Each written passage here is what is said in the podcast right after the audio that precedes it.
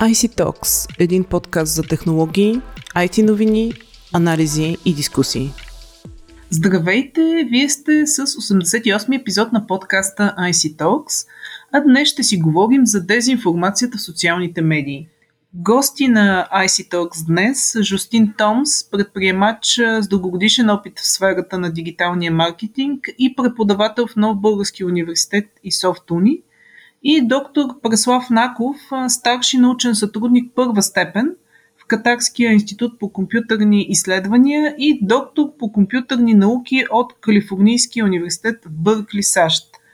Той е и първият носител на наградата Джон Атанасов, а в последно време работи активно по проект именно в сферата на дезинформацията, който се нарича TANBIC. Фалшивите новини и дезинформацията не са новост, но като че ли социалните медии дадоха сериозен тласък на тази порочна практика. Причините са ясни. Социалните медии дават достъп до мигновена информация, дават възможност за бързо споделяне и разпространение на тази информация и не на последно място дават възможност всеки един от нас да създаде новина, да коментира и така нататък. Видяхме какъв може да бъде обсегът на дезинформацията по време на президентските избори в САЩ и все още сме свидетели на силата на дезинформацията по повод на ковид деветнайсет и ваксините. Защо хората са склонни да вярват на фалшиви новини? Госпожо Томс? Ами защото всъщност всичко, което се използва за дезинформация е А, нали, както и вие казахте в началото, е доста отиграно вече. Това са средства на пропагандата, които са дълги години така разработвани на различни места. И е много по-лесно да се вярва на дезинформацията, защото много често тя ни сервира така по-желани, чисто психологически от хората а, новини или пък по-страшни новини, с които хората също се афектират и съответно са склонни да продължат разпространението ѝ. Тъй като пък хората нямат достатъчно така на висота медийна грамотност, нямат достатъчно разбиране за тези процеси, за технологията, по които работят, лесно стават жертва, много често стават жертва и всъщност помагат вместо обратното да пречат на процеса на дезинформация. А какъв а, а, тип фалшиви новини и дезинформация се разпространяват според вас най-често в социалните медии? Ами това, което сме свидетели в момента е, че най-вече са, разбира се, свързаните с политика неща и в текущо, ако говорим за България, разбира се, за вакцинацията и ковид кризата. А, мисля, че преди това бяхме свидетели на неведнъж и на други случаи около Истанбулската конвенция, например. По други така специфични теми също в годините сме били свидетели. Вие дадохте за пример президентските избори в Щатите, но според мен най-яркият пример за всичко това беше Brexit. Кампанията около Brexit, защото всъщност там мащаба и последствията бяха най-осезаеми, както и редица анализатори постфактум, нали, дадоха данни и сведения, че доста силно се е разчитал на този инструментариум. Добре, господин Наков, вашия коментар, защо хората са склонни да вярват на фалшиви новини? Някои причини вече бяха изборени, аз искам да споделя една друга, свързана с кризата на авторитетите. И всъщност загубата на монопол върху достъпа до информация от страна на големите медии, които може би филтрираха, те всъщност имаха за цел да филтрират част от информацията. Може да го разглеждаме като по някакъв начин задаване на дневния ред на обществото, може и по някакъв начин цензура, но от положителната страна много от тази а, информация без никакви доказателства и така нататък беше филтрирана. Това в момента го няма. В момента има абсолютно демократична м- платформи в социалните мрежи, където всеки може да каже каквото иска.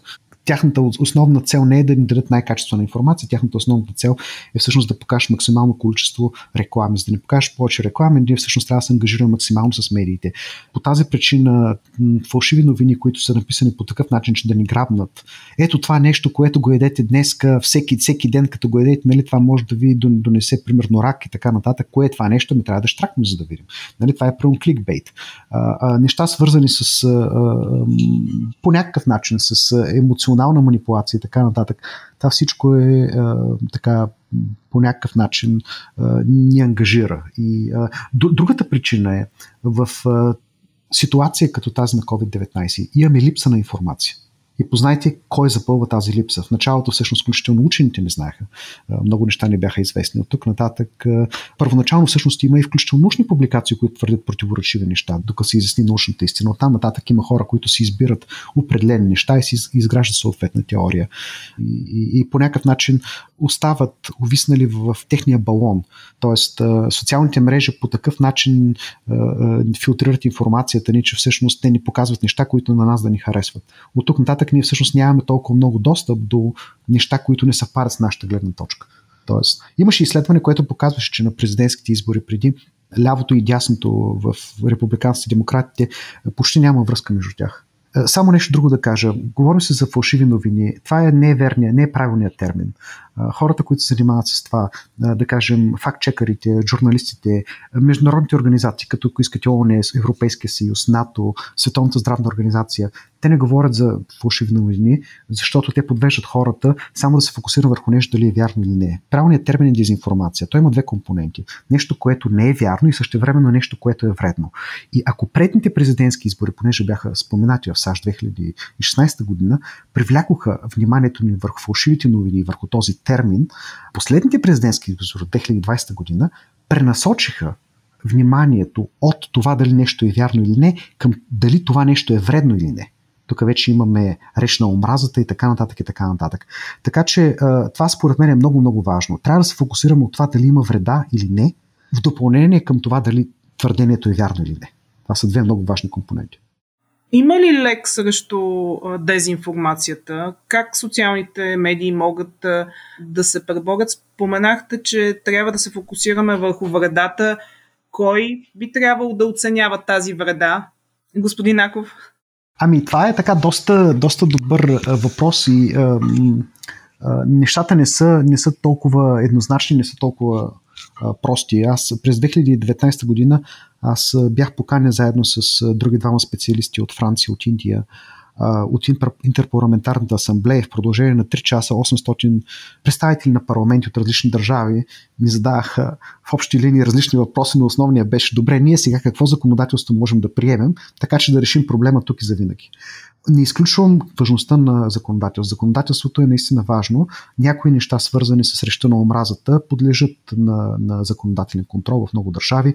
В момента се а, а, така, разглеждат различни инициативи, включително на европейско ниво, на, на, на ниво Великобритания, на ниво Съединените щати и така нататък. А, а, а, различни законодателни инициативи. Разбира се, това е сложен проблем и не трябва сътрудничество на самите платформи, върху които се разпространява дезинформацията. И аз искам да ви кажа, че например Фейсбук има бюджет от един милиард долара на година за модериране на съдържание. Това, разбира се, не е достатъчно, но само да ви покажа, нали, какъв е мащаба на проблема. Оттам нататък всякакви усилия, свързани с ръчно проверяване на, на информация като фактчекър от журналисти, от професионални фактчекъри, това е много важно. И ам, разбира се, различни тулове, като нашия проект TANBIC и, и други изследователи, има неразнообразни, които също могат да, да проверяват автоматично факти, това е важно. Но да ви кажа какво ми е на мен любимото решение. На мен любимото ми решение всъщност единственото до момента доказано, което работи и най-доброто решение в средносрочна и дългосрочна перспектива е така увеличаването на медийната грамотност. Финландия през две хиляди и деветнайсета година, през май две хиляди и деветнайсета година, Финландия обяви официално, че те са спечели войната с фалшивите новини, което всъщност е много обнадеждаващо, защото показва, че всъщност битката не е загубена и е възможно да бъде спечелена. Разбира се, те не са елиминирали явлението фалшиви новини до край, така както примерно спама днеска не, не, не е елиминиран, но аз обичам да сравнявам фалшивите новини с спама. Спама преди двайсет години беше огромен проблем. Отваряме си почта и почти всичко е спам. Друго почти няма. В момента не, че го няма, има спам, но той е поставен под контрол и въобще не е релевантен. А, това е нещо, което Финландия успя да постигне. Как го постигнаха? Постигнаха го за пет години. След събитията в Крим, те всъщност по някакъв начин се почувстват застрашени и започват масирана кампания за обучение, всъщност всички сфери, всички сфери на обществото, но основно учениците, разбира се, студенти и така нататък, така нататък. Не всичко, което видим, да го споделяме, не всичко, което по някакъв начин направим емоционално и вярно. Ако имаме тая картинка, дайте да видим дали наистина от това събитие и така нататък, така нататък. Елементарни неща, които всъщност се оказва, че дават осезаеми резултати. Някои от нещата, които ние правим в нашия проект Ambi, са свързани точно с това, с показване на хората как те са манипулирани, какви точно пропагандни техники се използват там. И това за мен е така най- най-перспективното. Вие споменахте проекта TANBIC. Може ли да разкажете накратко какво представлява той?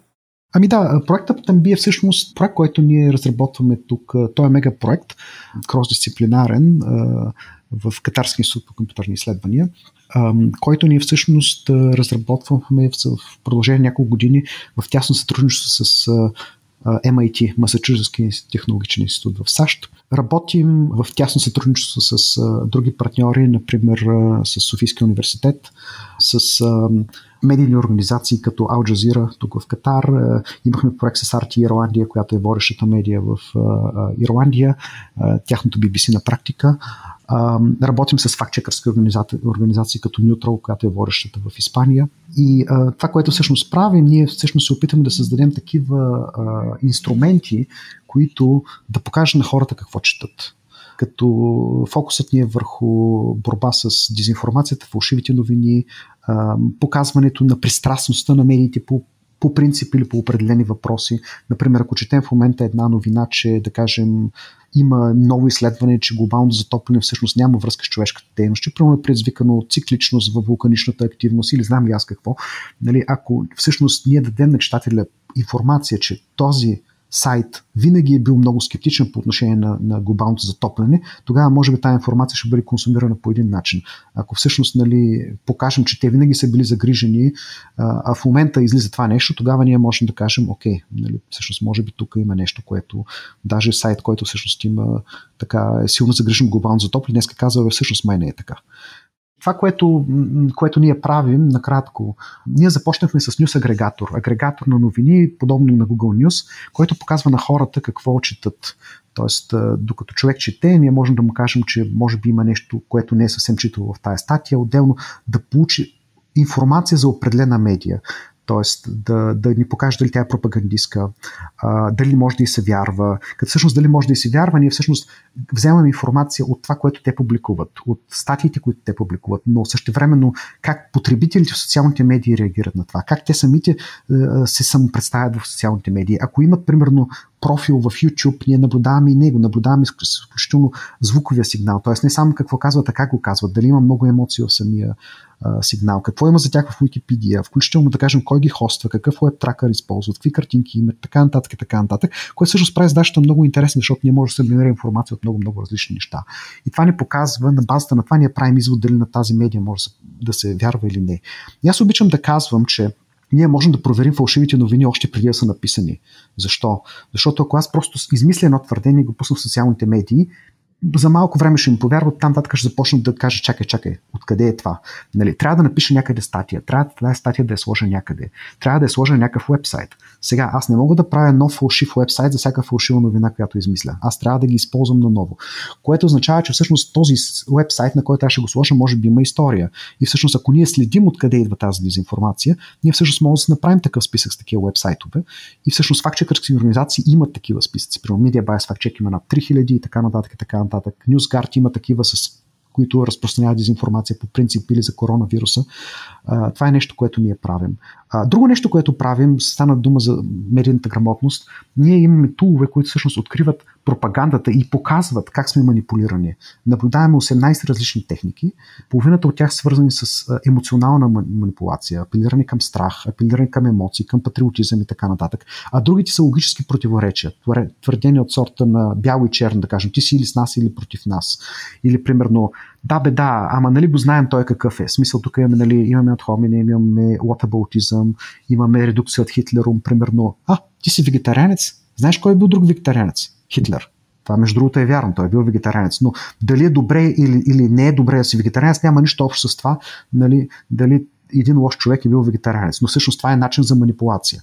Нали? А, те комунисти така правят. Нали? И така нататък. И въпроси се приключват. Тези неща ние всъщност ги намираме в текста и това е нещо, което за мен е, има голям потенциал, защото аз самия и други хора, които са използвали тази система, след като поработят малко с нея, те ги научават тия техники. Оттам нататък няма нужда да ги имаме. Аз вече не мога да чета новините правилно. Всеки път, когато чета новини, аз всъщност виждам там пропагандните техники а, и, и разбирам, че всъщност някой се опитва да му манипулира. Ако ние можем да доведем повече хора до това ниво, това би било добре. И последно, това, което правим, което е пак различно от това, което другите правят. Не, че не правим факт-чекинг, ние правим факт-чекинг. Миналата година имаме награда за най-добра статия на една от водещи конференции по тая тема. Но разглеждаме и проблеми, които не са толкова добре а, изследвани. Два от тях са свързани с откриване на кои твърдения са интересни за подозрителни, интересни за факт-чекване, а, а другото е свързано с това дали едно твърдение вече е било, било проверявано или не. А това са неща от а, интерес за факт-чекърски организации, защото помагат на самия факт-чекър да, да приоритизира кое е интересно да се факт-чеква. А другите всъщност предварително, освен това, не искаме те да проверяват нещо, което вече е било проверявано, защото това отнема време, един ден, два дена, една седмица. Хубаво е по някакъв начин да им спестим време.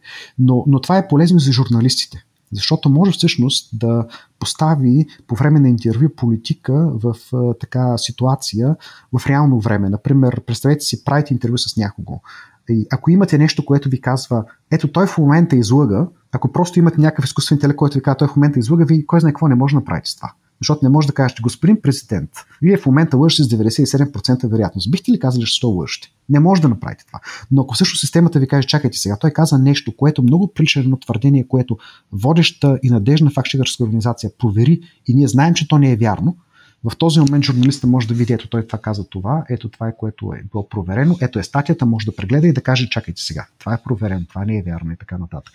И това е нещо, което може да революционизира журналистиката. И аз спирам до тук, защото говорих дълго, но това е проект, по който ние правим доста неща. Да, звучи наистина много интересно и много полезно за, за журналистите и за нас журналистите, дано успеем така да се възползваме. Госпожо Томс, според вас какъв е лекът срещу дезинформацията? Регулациите могат ли да помогнат?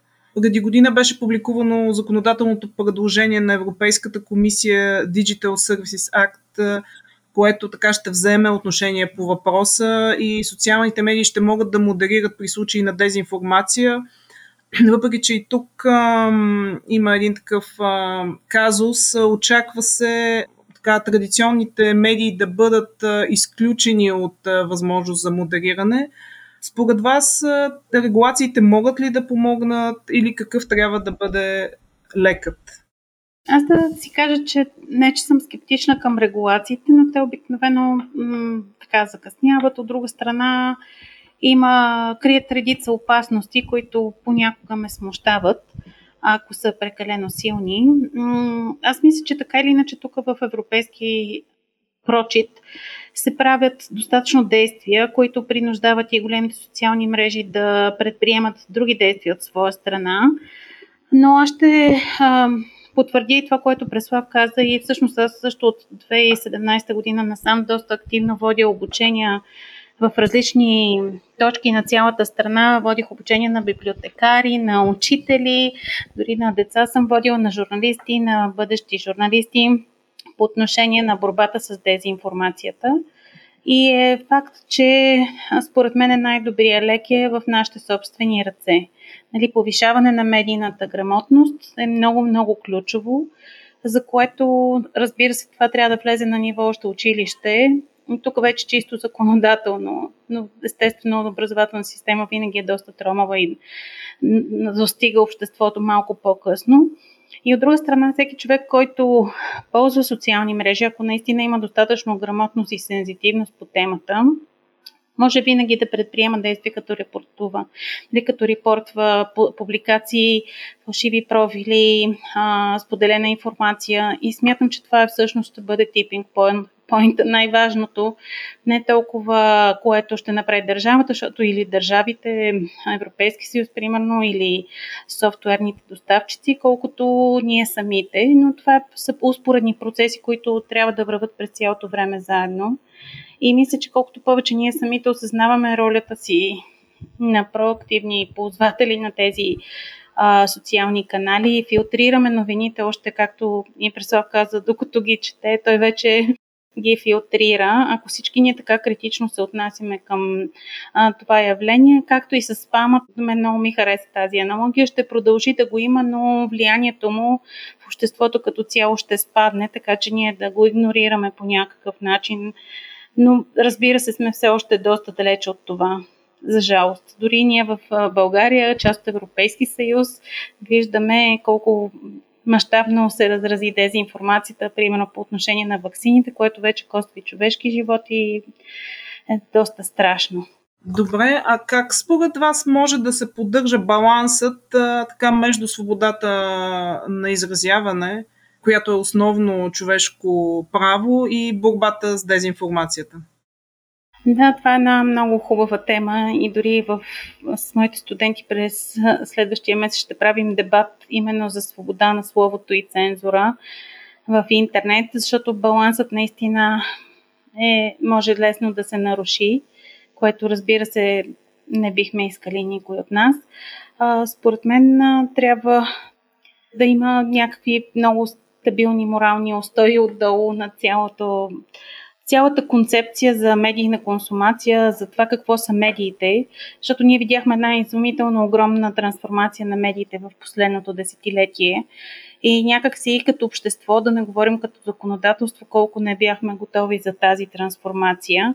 И всъщност факта, че имаме технологиите, това е чудесно, но ние наистина като хора, като индивиди, като общество не сме готови толкова да ги ползваме и всъщност те много лесно биха могли да бъдат обърнати против нас. В този смисъл, разбира се, че трябва да пазим свободата но, а, на словото като изконна ценност, но всъщност свободата в рамките на демократичните ценности и до там. Нали, не в повече от това.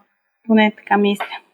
Благодаря ви. Господин Наков, според вас как може да се намери балансът между свободата на, на изразяване, свободата на словото и борбата с дезинформацията? Да, ами това е по принцип, тук нещата са свързани с свободата на словото може да се наруши на практика по два начина. Единия по законодателни причини определени неща могат да бъдат забранени, а другите могат да бъдат свързани с някакви регулации от страна на самата медия. Например, социалните медии могат да започнат да да модерират и да филтрират определено съдържание. Първоначално Фейсбук беше много внимателен. Те не искаха всъщност да махат фалшивите новини, искаха по-скоро да ги сложат по-надолу някъде в списъка или да слагат предупреждения и така нататък и така нататък, именно защото не искат да бъдат обвинени в цензура. От друга страна, определени неща, например, свързани с реч на омразата, с има определени неща, които всъщност нали, платформите не искат, не искат да имат там. А, третото нещо е някакъв вид автоцензура. Когато има, примерно в Германия, има сериозни глоби за а, дезинформация и всъщност резултатът беше някои... А, им, имаше и негативни ефекти. А, и това, което мога да ви кажа е, че всъщност трябва да се мисли по някакъв начин дългосрочно. Мерките, които трябва да се вземат, не трябва да се изхожда само от текущата ситуация. Какво може да направим срещу компания Хикс? Защото утре тая компания Хикс може да я няма. Може да я няма. Може да смени името, може да започне да работи върху, върху други продукти и така нататък и така нататък. Нещата се сменят. Преди време използвахме други търсещи машини, не Google. Имаше Yahoo и така нататък. А всъщност се фокусираме върху, върху самия проблем. Това е нещо, което всъщност социалните медии не искаха. Те не искаха да станат Министерство на истината и дълго време те не искаха да филтрират политици. Има и голяма разлика между това дали нещо е вярно или не е. Има разлика между факти, има разлика между мнения. И ние всъщност имаме право на мнения, които може да не са съвсем верни. Тоест, от тук нататък имаме, има и неща, които са верни, но всъщност начинът, по който аз ги казвам, може да бъде вреден. Аз мога да сложа едно, едно прилагателно там, което всъщност да, да кара хората да бъдат яростни и да предизвика насилие и така нататък. И а, последствията могат да бъдат много сериозни. Например, официален доклад на Обединените нации показва, че целият геноцид на Рухингия е заради дезинформация в, в, в социалните медии. Това е основно, може да се представите за, за мащабите на явлението. А, а всъщност за резултатите от това в момента, когато виждаме в, в България. Тоест, трябва ни някакъв, някакъв баланс и, и балансът не е лесен. не е лесен от законодателна гледна точка, не е лесен и от гледна точка на самите социални медии. Пак казвам, те първоначално заеха позиция на ние предпочитаме свободата на словото пред борбата с дезинформацията, но последствие под политически натиск трябваше да коригират тази позиция. В момента има опасение, че това, което се случва, е, че всъщност някои от тези хора отиват на други платформи, където няма никаква регулация. И, и не е ясно това дали решава проблема. Но всеки път, когато има нова технология, това изисква напасване на, на, на обществото, на законодателство и така нататък. Но някои от нещата, които могат да се направят, те са свързани с, да кажем, в много държави има определени правила за, да кажем, за политическата агитация в нормалните медии по време на избори. А, някои от тези правила може би могат да се приложат и към онлайн медиите. Вижте, обаче тези неща се нарушават по някакъв начин. Например, не е правилно по време на избори да имаме прогнози за резултатите, обаче в социалните медии има. Тоест, винаги, винаги нещо може и да се заобиколи. Тоест, не е просто. Аз искам тук да се включа, че всъщност ние търсим а, решение за а, социалните медии а, или за интернет въобще. А е факт, че дори по телевизията и в съвсем традиционните медии, дори в национален ефир, на така тежки, значими и големи медии, които и са подписвали разни етични кодекси и подлежат на санкции и така нататък. Виждаме, че не само преди избори, но свободно се лее и реч на омразата, и антиваксърски, и така дава се равностойна гледна точка на хората, които смятат, че земята е плоска, към тези, които смятат, че земята е кръгла. А в този ред на мисли обществото ни наистина е изправено пред много, много специфична ситуация. Искам да кажа, че наистина социалните мрежи подсилват, но в цялото нещо изпускаме традиционните, които все още са достатъчно мощни и достатъчно безотговорно подхождат по редица теми, бих казала. Така че мисля, че трябва да гледаме малко по-широко на цялото нещо, защото те си припяват и преливат едно в друго и така всъщност увеличават и ефекта на дезинформацията във времето. Да, аз искам да добавя тук нещо, нещо, което аз съм напълно съгласен с Юстин. А, това, което искам да кажа е, че наблюдава се едно много интересно явление, че всъщност социалните медии променят цялото общество. И те всъщност променят и нормалните медии. Много от нормалните медии, това е което всъщност сега беше споменато, започват да се държат като социални медии. Част от причината е, че всъщност рекламите, парите от рекламите в момента отиват в социалните медии, а не в нормалните медии. Те всъщност имат, имат голям проблем, спадат им тиражите и така нататък и така нататък. И какъв им е изхода? Някои от тях всъщност започнаха да, да, да пишат подобни заглавия, включително уважавани медии, по-кликбейтски, по-такива, които всъщност да привличат читатели, самия бомбастични заглавия и така нататък. Но, но, но другото интересно явление е, че всъщност много хора, нормални хора в обществото, публични личности, политици, започват да се държат в реалния живот по начина, по който доскоро не беше допустимо, а всъщност е допустимо в социалните медии. Тоест имаме едно транслиране на поведение, което а, а, така характерно за социалните медии, което всъщност настъпва в реалния живот. И това е нещо много интересно, всъщност, начина по който а, стоим там. Това от една страна. От друга страна, а, тая е песимистичната страна. Оптимистичната страна е, че всъщност а, а, включително хората, които се занимават с а, дезинформация. Искам да кажа, че ролята на, на традиционните медии продължава да бъде голяма. И това е нещо, което хората, които се занимават с дезинформация, също много добре осъзнават. Те знаят, например, че в рамките на един дебат, ако включително в рамките на един дебат, те могат да си подберат фактите. И ако всъщност те подберат факти от авторитети, ако всъщност те могат да извадят нещо от контекста и така нататък, могат да си подберат статия от определена медия или от определен авторитет по въпроса, който всъщност има друго мнение по тая, по тая тема, но те разбират, че всъщност а, а, нали, нещо, когато е написано в пример New York Times или казано от Reuters и така нататък, има тежест. Тоест, традиционните медии продължават да бъдат много важни, продължават да бъдат много гледани и включително хората, които се занимават с информация, това нещо го отчитат. Тоест, битката не е загубена, както всяка нова технология, остава да се нагодим към нея. Аз пак се връщам към метафората с спама. Спама беше огромен проблем при двайсет години, в момента е поставен на място му. Винаги ще има спам, но не е такъв проблем. Надяваме се, че можем да направим така и с фалшивите новини. Финландия ни показва, че е на практика възможно. Много ми харесва, че завършваме така оптимистично, а, и с надежда. Много ви благодаря за участието в а, подкаста ай си Talks. А, ще продължаваме да следим темата и оставяме епизода така отворен с продължение след известно време отново да, да се съберем и да видим, да направим факт-чекинг докъде са стигнали инициативите. А, а на слушателите на подкаста ай си Talks следвайте ни в SoundCloud, Google Podcasts, iTunes и Spotify и очаквайте следващия ни епизод. До скоро! Благодаря и довиждане! Благодаря!